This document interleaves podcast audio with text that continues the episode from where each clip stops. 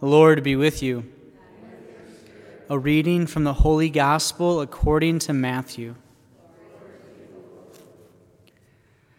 When the Magi had departed, behold, the angel of the Lord appeared to Joseph in a dream and said, Rise, take the child and his mother, flee to Egypt, and stay there until I tell you. Herod is going to search for the child to destroy him. Joseph rose and took the child and his mother by night and departed for Egypt. He stayed there until the death of Herod, that what the Lord had said through the prophet might be fulfilled. Out of Egypt I called my son. When Herod realized that he had been deceived by the Magi, he became furious. He ordered the massacre of all the boys in Bethlehem and its vicinity, two years old and under in accordance with the time he had ascertained from the Magi. Then was fulfilled what had been said through Jeremiah the prophet. A voice was heard in Ramah, sobbing and loud lamentation, Rachel weeping for her children, and she would not be consoled, since they were no more. The Gospel of the Lord.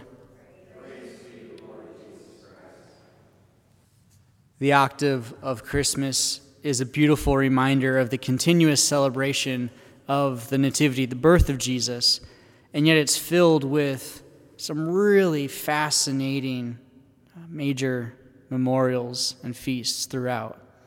You have today the Holy Innocents, yesterday, St. John, the Apostle and Evangelist, Monday, St. Stephen, first martyr, tomorrow, St. Thomas Becket, Bishop and Martyr. Friday, St. Sylvester the First Pope. It's just full of, of richness. But in particular, today with the Holy Innocents, this should not have to be a debate about what is life and the quality of life and the importance to defend life. And yet, somehow, in some weird way, we still find ourselves in the year 2022 having to say life is valuable and precious and worth protecting. If there's anything that's beautiful, it's that the holy innocents that are celebrated today have actually transversed through time. That every child lost to genocide, war, famine, abortion, is really considered a holy innocent. The holy innocents may be the largest group of martyrs ever in the reality of the kingdom. So, what do we do, the ones who are here at church? What do we do, the ones who, who believe this truth, that, that hold to this claim? What do we do? We hear many times the importance of giving a voice to those who have no voice, but the, the opening prayer highlights it beautifully. It's through their lives, through that action of life, that they speak.